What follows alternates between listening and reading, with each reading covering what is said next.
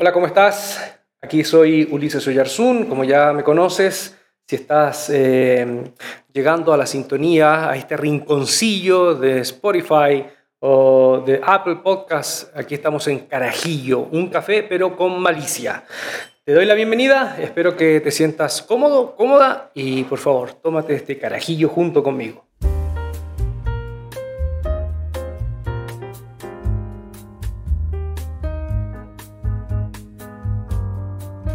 ¿Qué tal? Bienvenidos, bienvenidas a todos y todas las que, los que están escuchando, los que son parte ya de esta familia carajillotesca. Eh, estamos comenzando la segunda temporada. Algunos me decían, Ulises, ¿qué pasó? ¿Que te, llevó el Señor? ¿Fue el, rapto?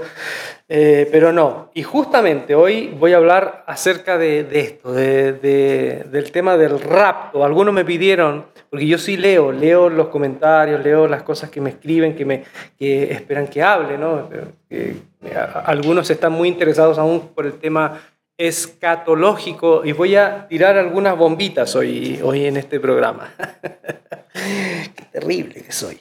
Entonces, quiero hablarles un poquito la introducción de eh, cómo es el panorama, el clima, el panorama, el horizonte de las escuelas escatológicas. Eh, no todas, pero en su mayoría en el contexto protestante, evangélico, cristiano, latinoamericano y también en Occidente. Ah, hay varias escuelas. Cuando uno habla de escatología, ¿no? la palabra escatología, el, sufijo final viene del logos, estudio, escatón, tiene que ver con el final de los tiempos, o sea, es el estudio del final de los tiempos. Y hay mucha teoría sobre eso.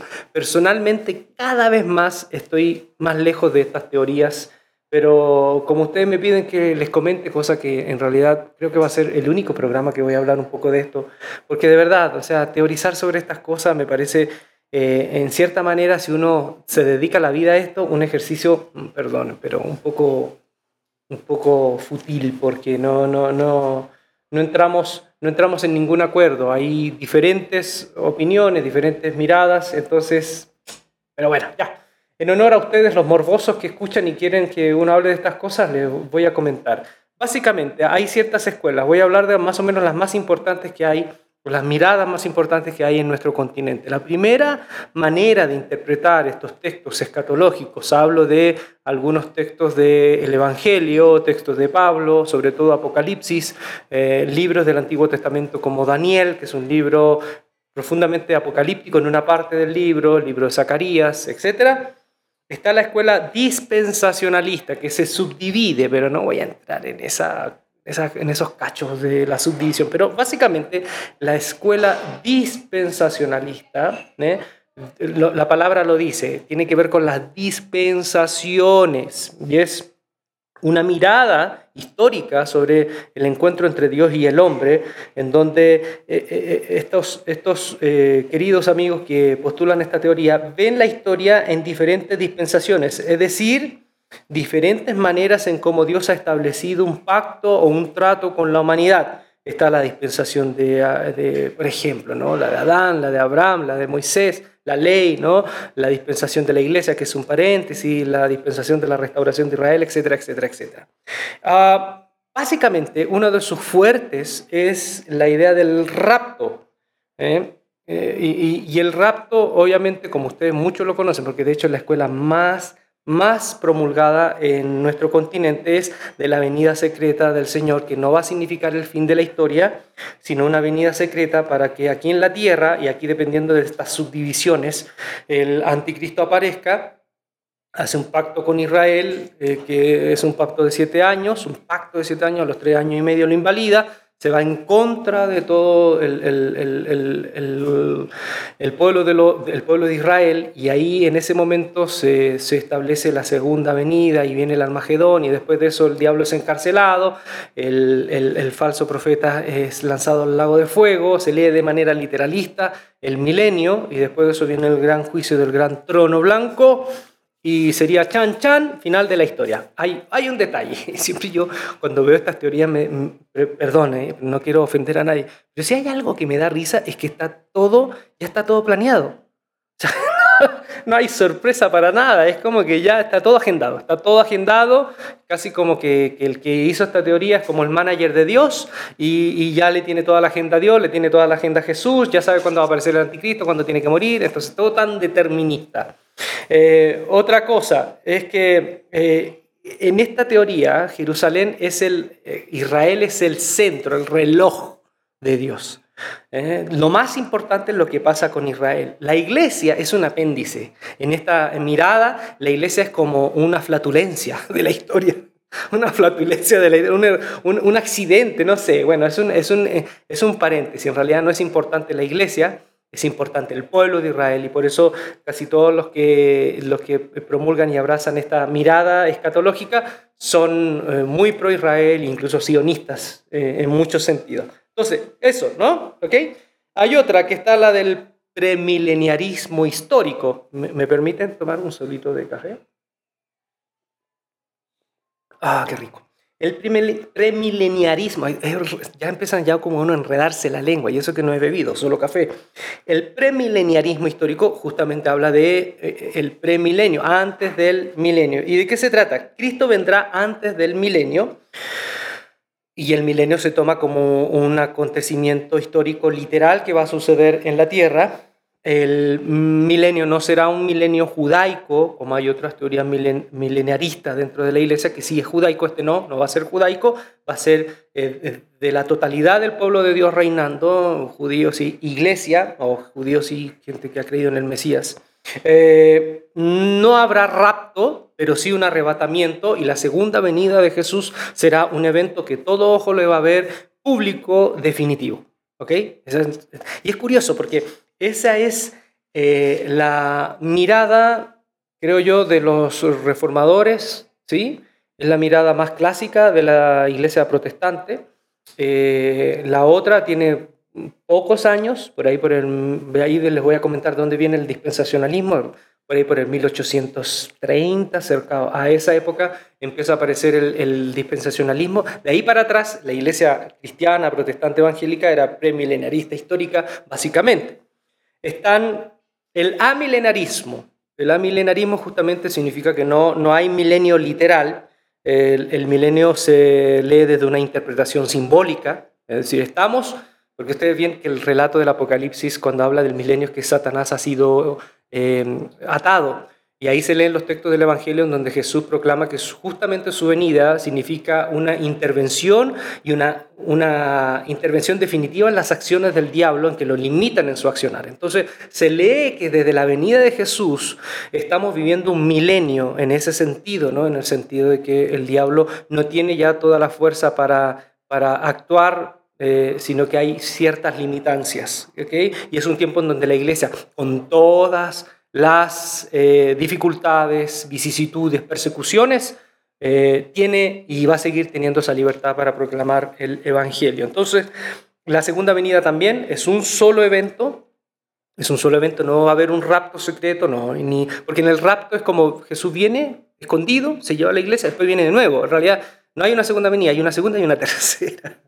Entonces, acá no, hay una segunda venida definitiva, todo ojo le va a ver, eh, bla, bla, bla, bla, bla. Y como ya les dije, no hay ningún tipo de rapto previo.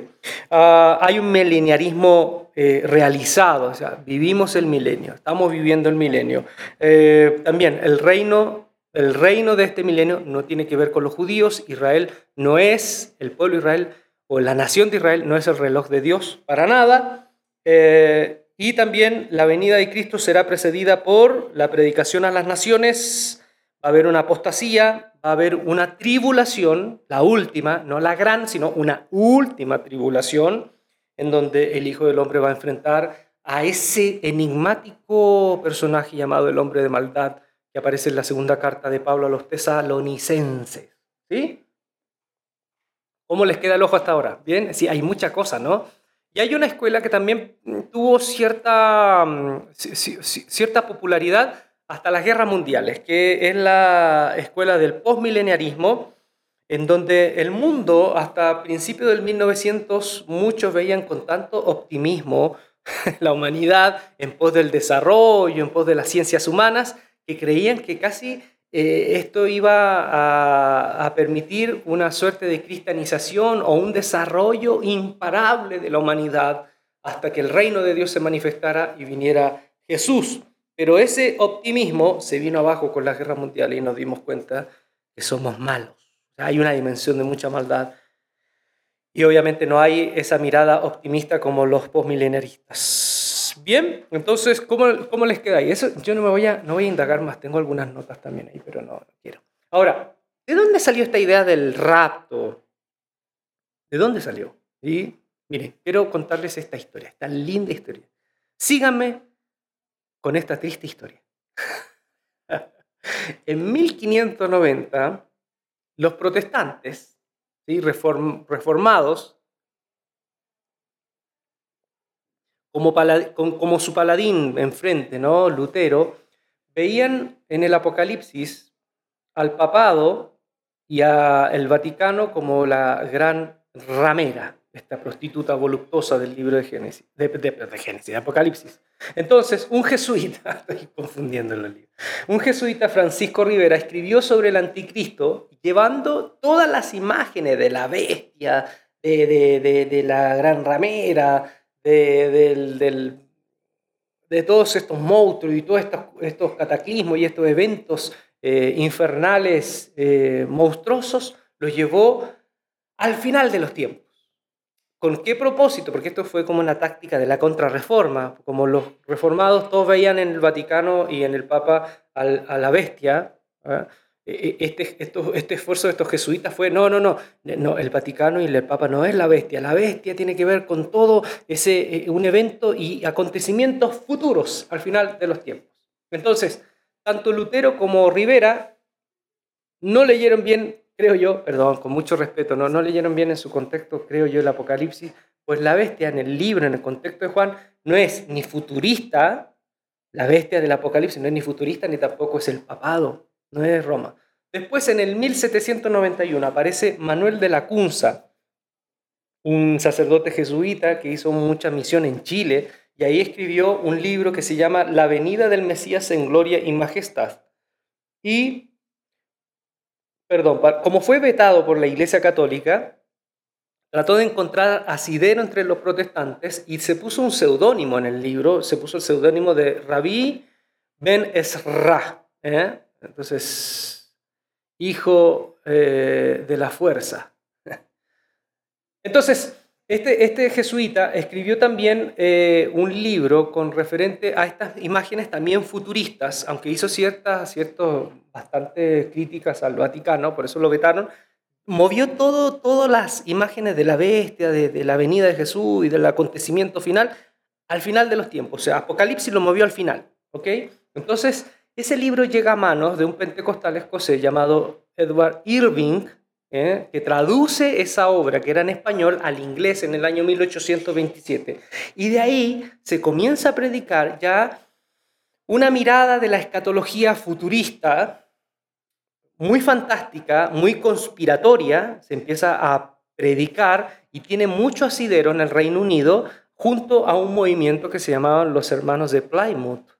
Eh, y estos, y estos, este, este grupo de personas eh, que habían profetas, videntes, y era un grupo escatológico, era un grupo así de, mucho fervor por el final de los tiempos, y me muevo así como al final de los tiempos, eh, empiezan a tener eventos donde hay sueños, revelaciones, y en ese contexto de estos encuentros de los hermanos de Plymouth, hay una chica de 15 años que se llamaba Margaret MacDonald esa chica de 15 años que era considerada profetisa, ella sueña con la venida de Jesús en dos momentos. Un momento secreto y después eh, se lleva a su iglesia y después viene por toda su iglesia.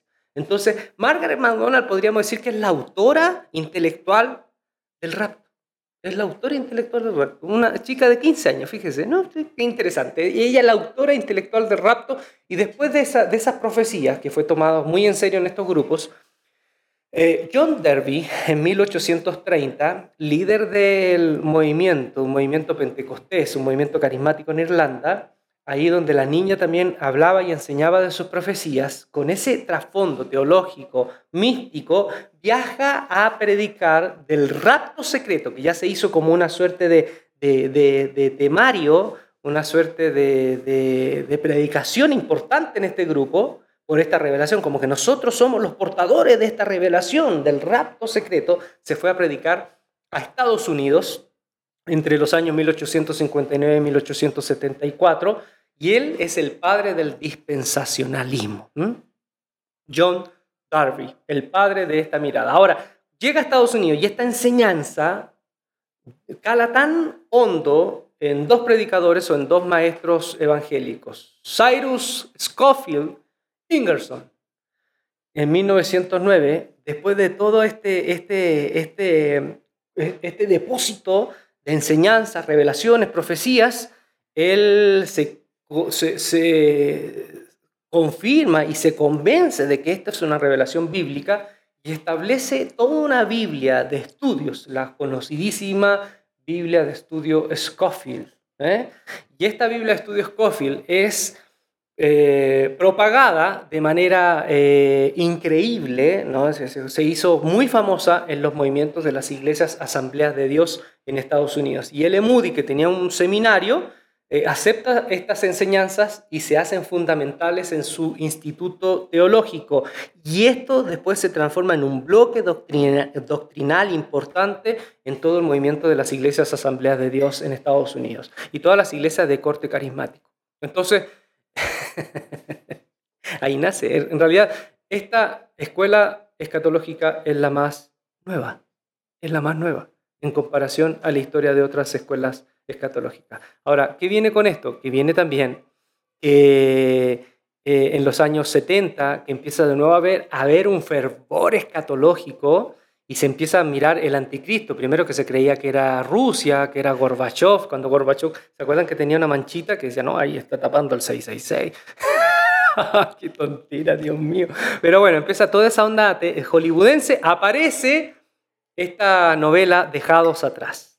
Y Dejados atrás lleva a, la, narrativa eh, de novela la escuela dispensacionalista con mucha ciencia ficción, con mucho Hollywood, pero curiosamente eh, pastores empezaron a predicar el libro Dejados atrás, empezaron a hacer películas de, la, en sus varias versiones de las novelas Dejados atrás y se tomó como doctrina, se tomó como doctrina. Así que, bueno, eh, la, la noticia es que increíblemente la mayoría de los evangélicos en Latinoamérica y mucho del movimiento evangélico en Estados Unidos somos hijos de, de, la vertiente dispensacionalista, con todo lo que el paquete. O sea, nosotros somos, tenemos claro que el, el, el, calendario de actividades de Dios para el fin del mundo, ¿ya? si tú eres dispensacionalista y, te la, y, y de verdad lo tomas en serio, entonces tú tienes claro el calendario de actividades de Dios. No va a haber ninguna sorpresa, ¿ok? La única sorpresa es el rapto secreto, pero aún así no hay, grupos que dicen, no, ya, ya, ya casi sabemos cuándo es el rapto secreto si lo hacemos un diagrama con las fiestas de Jerusalén y, otras cachas de la espada. ¿Me entienden? Entonces, eso, miren, cosas que quiero terminar con esto. Eh, algunas, algunas miradas que me parecen importantes. Primero, con mucho respeto, ¿no? Con mucho respeto, perdón. A veces me apasiona y me pongo un, un poco, que puedo transgredir ciertas conciencias y no, con mucho respeto. Cuando uno lee el texto de Pablo, de 1 Corintios, perdón, 1 Corintios, 1 Tesalonicenses, capítulo 4, del versículo 16 al 17, sobre el tema que se ve del rapto, ¿no? el texto que se saca para, para entender el rapto, dice así, aquí lo tengo, porque el Señor mismo con voz de mando, con voz de arcángel y con trompeta de Dios descenderá del cielo y los muertos en Cristo resucitarán primero. Luego nosotros, los que vivimos, los que hayamos quedado, seremos arrebatados juntamente con ellos en las nubes para recibir al Señor en el aire y así estaremos siempre con el Señor. Después de eso no dice nada más, no dice qué va a pasar con las personas que se van a encontrar con el Señor, qué va a hacer el Señor, no dice nada más porque se tiene entendido que quizás la iglesia entendí, conocía la predicación de Pablo, Pablo le está refrescando algo que les había compartido y ya saben lo que viene. Además, Pablo no está escribiendo eh, para dar una idea eh, teórica de la venida, sino que está tratando de consolar a la gente de la iglesia que se le está muriendo seres queridos que son cristianos y Pablo dice por eso, ¿cuál va a ser el destino de los que duermen? Bien, ahora, hay algunas pistas para entender ese texto. Para mí la principal, la principal. La palabra encuentro, cuando dice saldremos al encuentro, ¿no? Jesús en las nubes, imagínense, vayan conmigo a la escena, Jesús en las nubes, viene por su pueblo, los muertos en Cristo resucitan, nosotros vamos con ellos y lo vamos a encontrar ahí en las nubes cuando el Señor venga, y ahí la palabra que usa Pablo es una palabra muy conocida en el mundo greco-romano que es apántesis. Apántesis, o la palabra encuentro, el término encuentro, la imagen de encuentro era usada eh, era usada en todo el imperio romano, greco-romano, cuando un dignatario quería ir a una ciudad, a un pueblo, y era un acontecimiento importante, ese, ese, ese acto, cuando venía el pueblo, mucha gente en el entusiasmo de que iba a venir el asiarca, iba a venir el, un senador o el mismo emperador, salían al encuentro fuera de la ciudad a recibir a este dignatario y ese encuentro se le llamaba apántesis. La apántesis era muy famosa, eh, festejadas, conocidas. ¿Y qué es lo que hacía? La procesión se unía al peregrinaje en donde el dignatario venía al centro de la ciudad, al palacio, en donde iba a alojar. Entonces, era el encuentro de ir para unirme a la procesión y venir con el dignatario donde iba a ser su su lugar de destino. Entonces, posiblemente, y estamos, si Pablo pudo haber utilizado otra palabra, pero posiblemente lo que estamos viendo es que Pablo nos está diciendo algo entre líneas, que ese encuentro es una apántesis, así como en el mundo greco-romano, en donde vamos a ir a buscar al Señor, no para irnos con Él a una cena, mientras en el mundo hay un descalabro. imagínense, totalmente insensible. No, va a ser posiblemente, si, si lo, vemos, lo tomamos en este sentido, va a ser encontrarnos con Él para volver con Él a su destino, que va a ser la instauración definitiva del reino de Dios. Ah, otras cosas que yo quería, solo rapidito, ¿no? Em,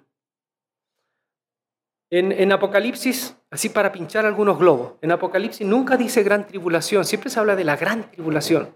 Y nunca hay un término, la gran tribulación, con, con con ese artículo no definido, la gran tribulación. Lo que hay en Apocalipsis 7:14, la palabra clipsis, que significa aplastamiento, prueba, así como cuando machacan la uva, aparece sin artículo. No es la gran tribulación, sino una gran tribulación, ¿eh? posiblemente indicando el martirio de los fieles en el contexto de Juan.